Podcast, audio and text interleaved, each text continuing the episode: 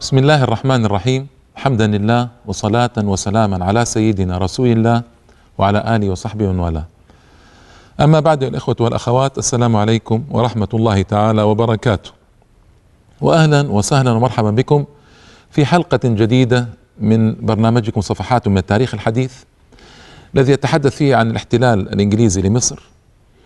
وكنت قد ذكرت في الحلقة الماضية ضرب والتي قبلها ضرب الإسكندرية وأنها بعد ذلك احتلها الجنود في سويعات وذكرت الأسباب وذكرت مراوغات الخديو وتعاونه مع الإنجليز ضد المصريين عموما وعرابي خصوصا. وبينت أن الحملة الإنجليزية استعدت لتغادر إلى آه، يعني جزء منها يغادر إسكندرية ليكمل احتلال باقي مصر. طبعا أذكر هذه الأخبار وأنا متعب في الحقيقة جدا آه، نفسيا وأرى أن الأمر يصعب علي ذكره لكن لابد لابد أن نذكر هذا للإخوة والأخوات حتى يتعظوا ويعتبروا ويفهموا أحداث التاريخ ويعرفوا أن التاريخ يعيد نفسه دوما وأبدا وأننا لا نكاد نستفيد من أخطائنا وأننا لن ننتصر إلا أن يشاء الله حتى نستفيد من هذه الأخطاء.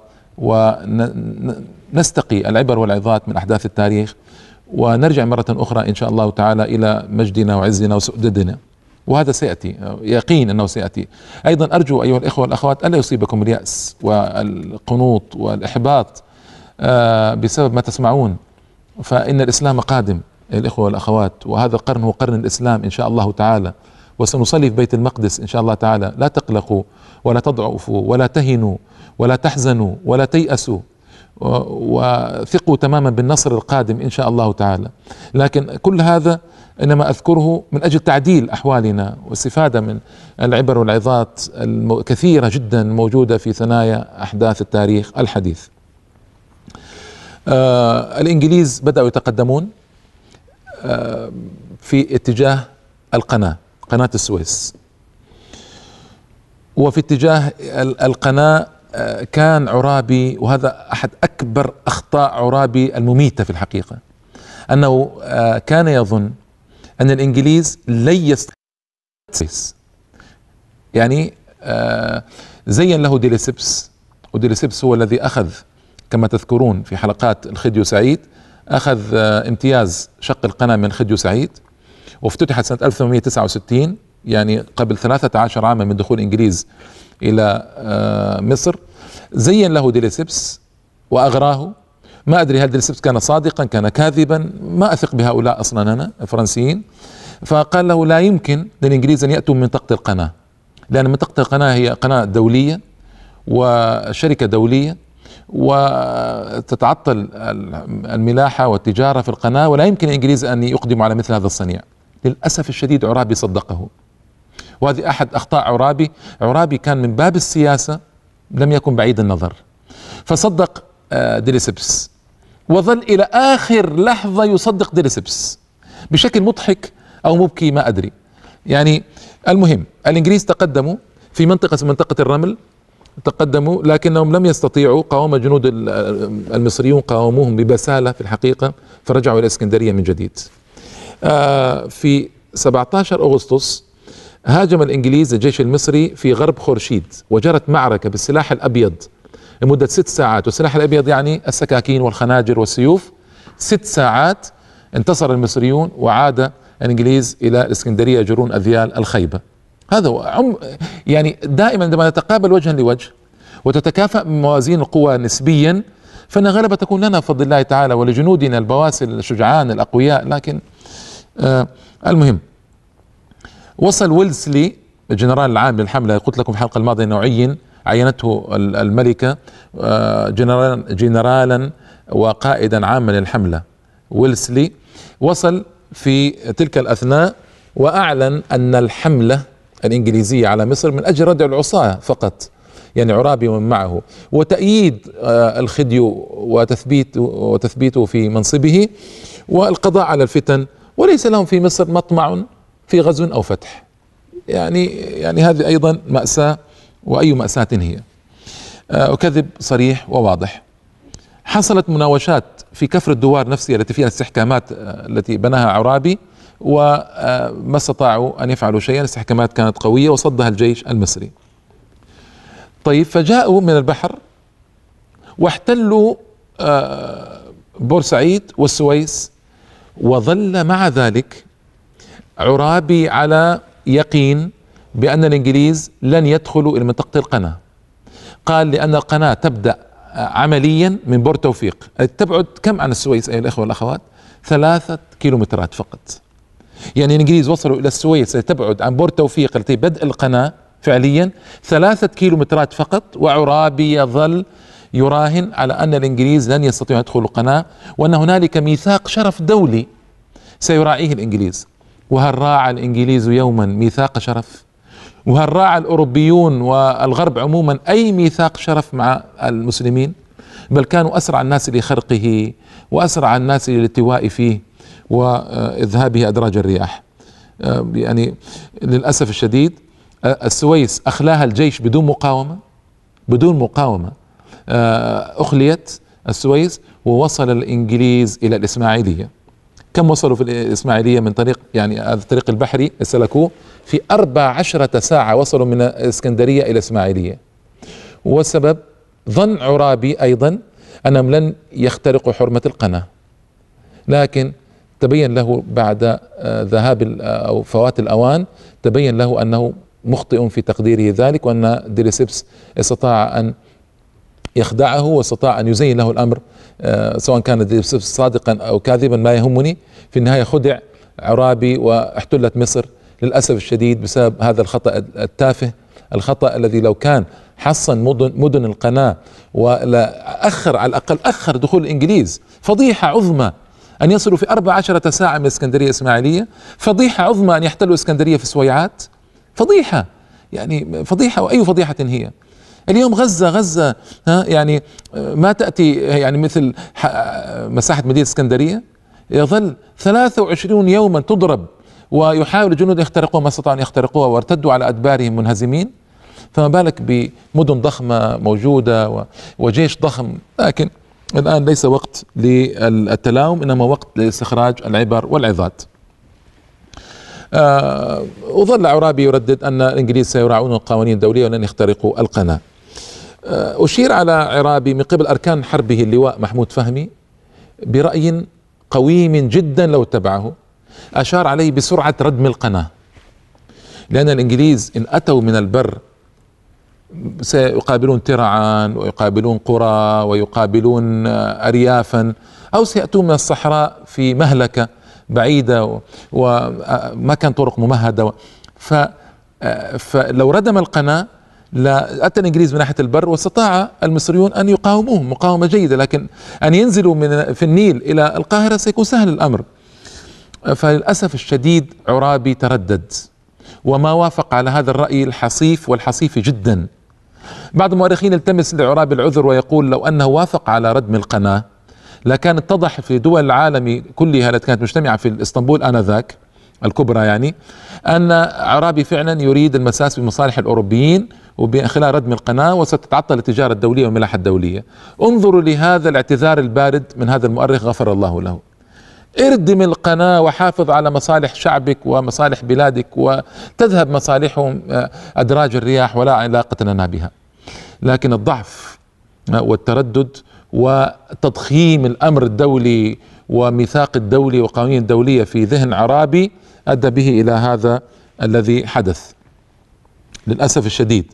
آه، فهناك إذا عرابي ترك الجبهة الشرقية كلها تقريبا غير محصنة ومن هناك دخل الإنجليز ومن هناك دخل الإنجليز.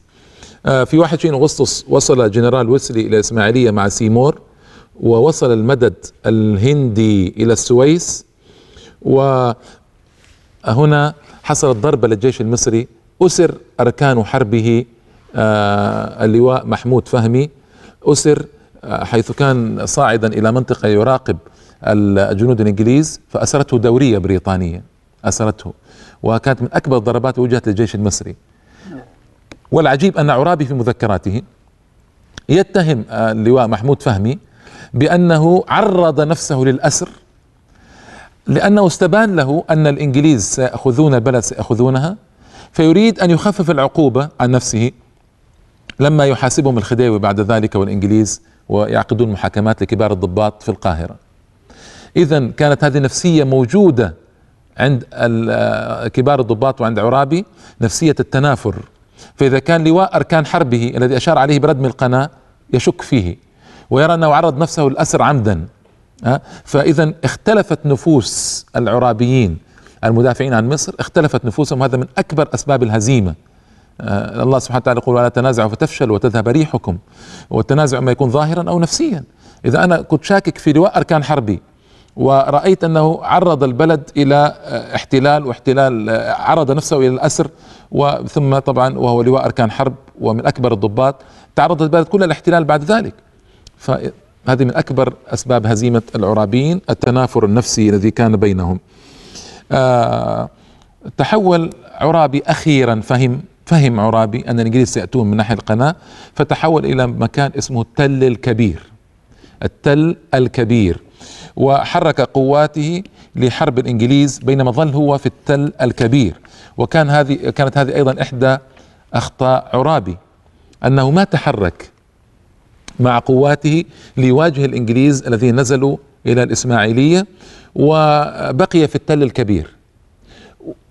هي مسافة كيلومترات أظن حوالي 15 كيلا لكن آه، ذهاب الجنود بغير قائدهم هذه هذا خطأ وأيضا بقاؤه في التل الكبير لماذا؟ ما هي الفائدة؟ أن ينتظر حتى يغزوه القوم المفروض أن يبادر هو بقدر إمكانه الإنجليز استولوا آه، على القصاصين يوم 26 أغسطس بعد معركتين وأظهر فيهما جنود المصريون بسالة كبيرة ودفاع المسلمين لكن ظهرت خيانة هنا. والخيانة هي الأمر القاتل في كل آه، أحوالنا ومعاركنا مع عدونا تقريبا في العصر الحديث. الخيانة تدخلت كما تدخلت في فلسطين وتدخلت في مرارا في فلسطين على مدار التاريخ الحديث وفي العراق تدخلت وفي أفغانستان تدخلت وفي الصومال تدخلت. في كل مكان تدخل خيانة وتفسد على المسلمين خططهم وجهادهم. ماذا حدث؟ سآتي عليه بعد الفاصل إن شاء الله تعالى يا إخوة والأخوات.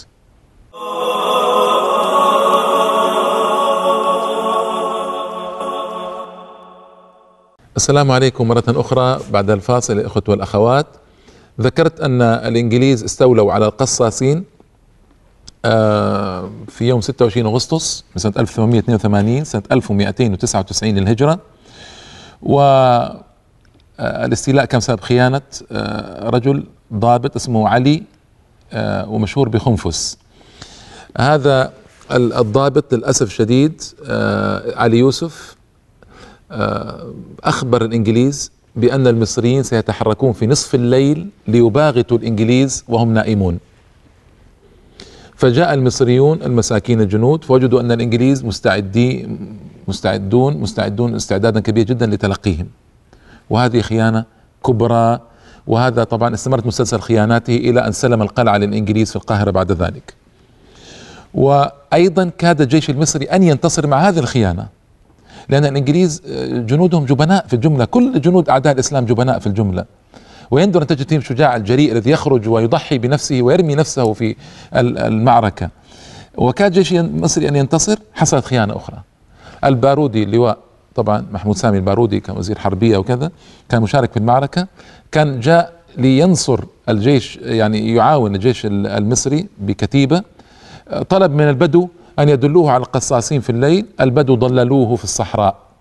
وقد ثبت أن بعض الجنود جنود حملة الضباط يعني حملة الإنجليزية لما نزل إلى الإسكندرية مر على البادية بادية آه، البادية الموجودة واشترى ذمم بعضهم كما يعني كما رأيتم هنا عندما ضلل البادية محمود سامي البارودي في الصحراء عمدا وتأخر عن المجيء نصرة للضباط والجيش المصري الموجود في القصاصين فاستولى الإنجليز عليها بهاتين الخيانتين. في 6 سبتمبر حصلت مفاجأة يعني صعبة وصعبة جدا. المفاجأة هي أن الدولة العثمانية أعلنت عصيان عرابي وقلت لكم هذا أنا من قبل لكن التوقيت التوقيت طبعا الإنجليز مئات الآلاف من هذا المنشور العثماني والفرمان العثماني للأسف الشديد ولا أدري كيف تورط عبد الحميد بهذا لكن مهم سلطان عبد الحميد.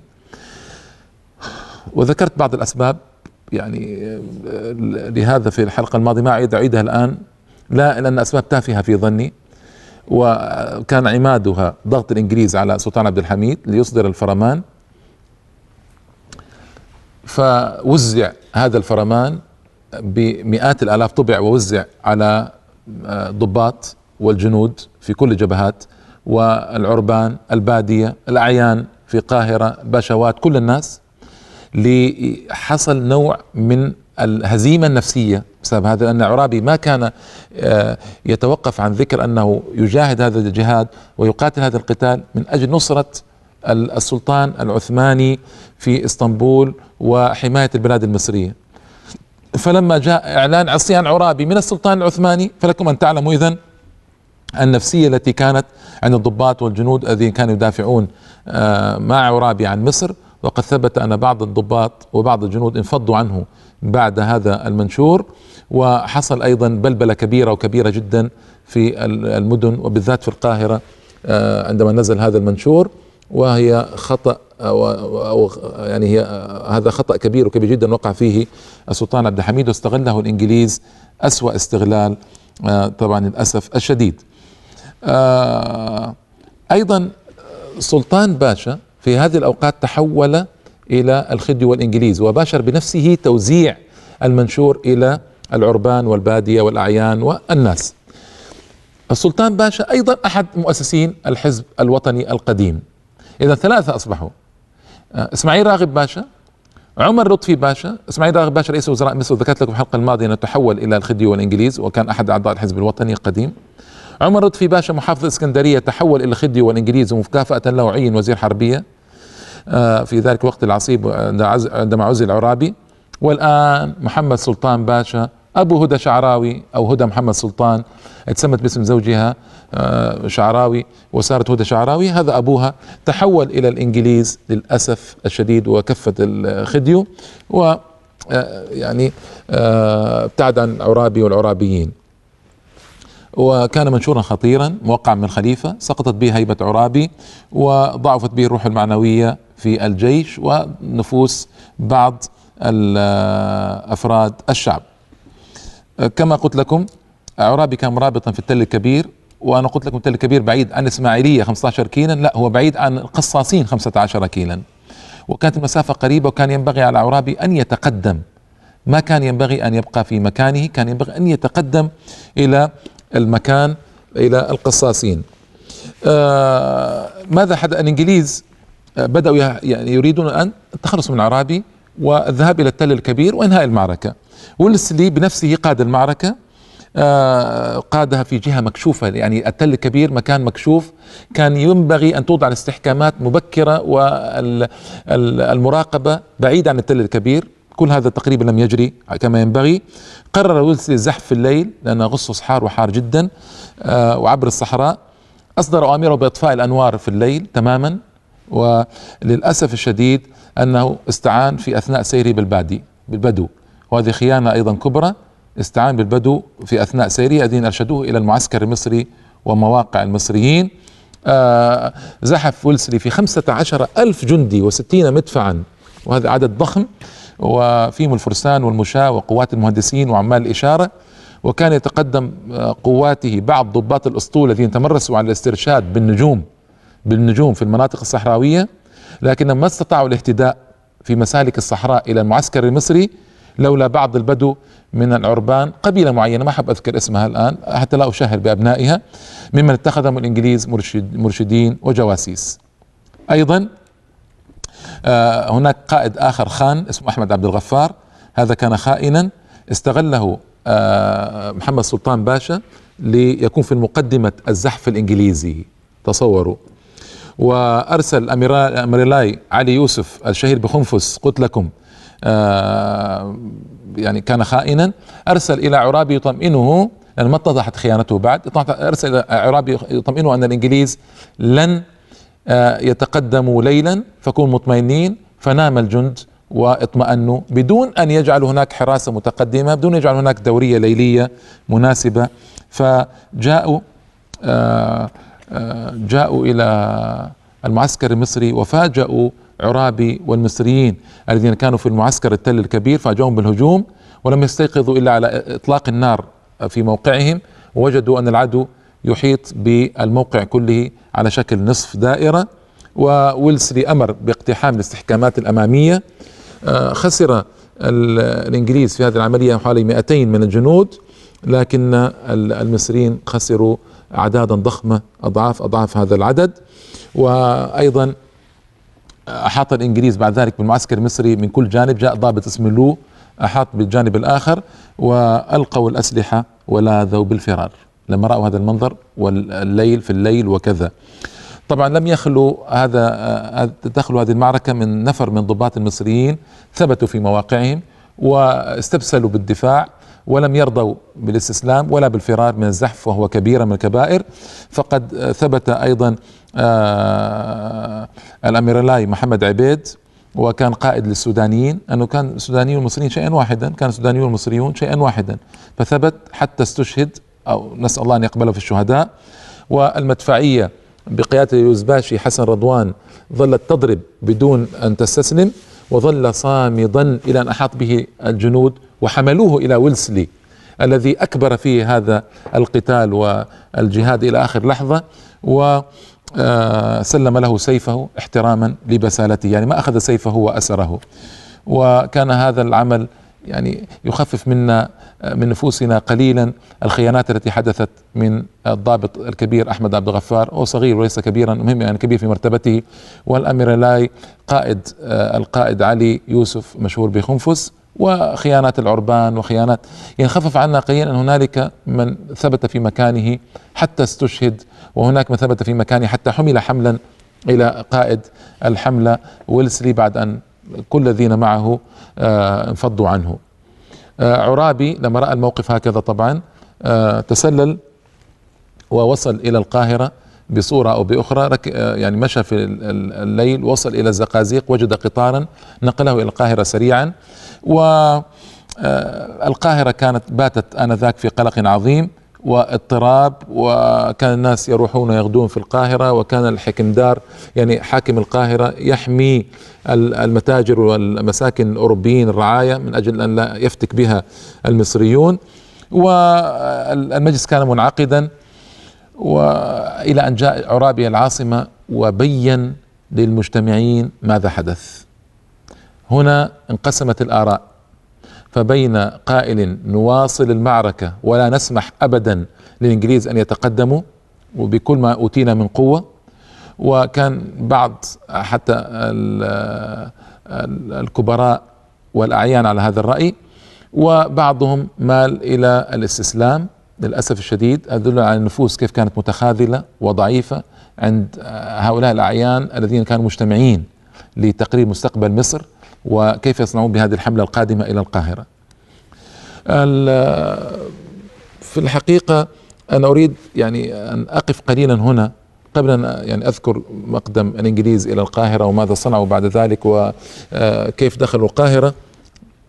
لأقرر أن هزيمة الجيش المصري لن تكن إلا لضعف في التقرير وضعف في النظر وللخيانات الموجودة وضعف الاستعداد عام. أنا أتكلم عن معركة التل الكبير وما سبقها من معارك من الإسكندرية إلى معركة التل الكبير. وهذه الهزيمة خسرت يعني أيضا بسبب أن بعض كبار الضباط إما أسر مثل محمود فهمي يقول لكم أن عرابي كان في شك من أسره أو سبب أسره ورأى أنه متعامل أيضا مع الإنجليز بسبب أو بآخر أو بصورة أو بأخرى أو بعض الضباط الكبار أصيبوا وخرجوا. أثر ذلك على عرابي أيما تأثير. آه، سأذكر في الحلقة القادمة هذه القضايا بالتفصيل المخرج أشار بانتهاء الوقت في الحقيقة وهناك فوائد وعبر وعظات كثيرة في هذه القضية.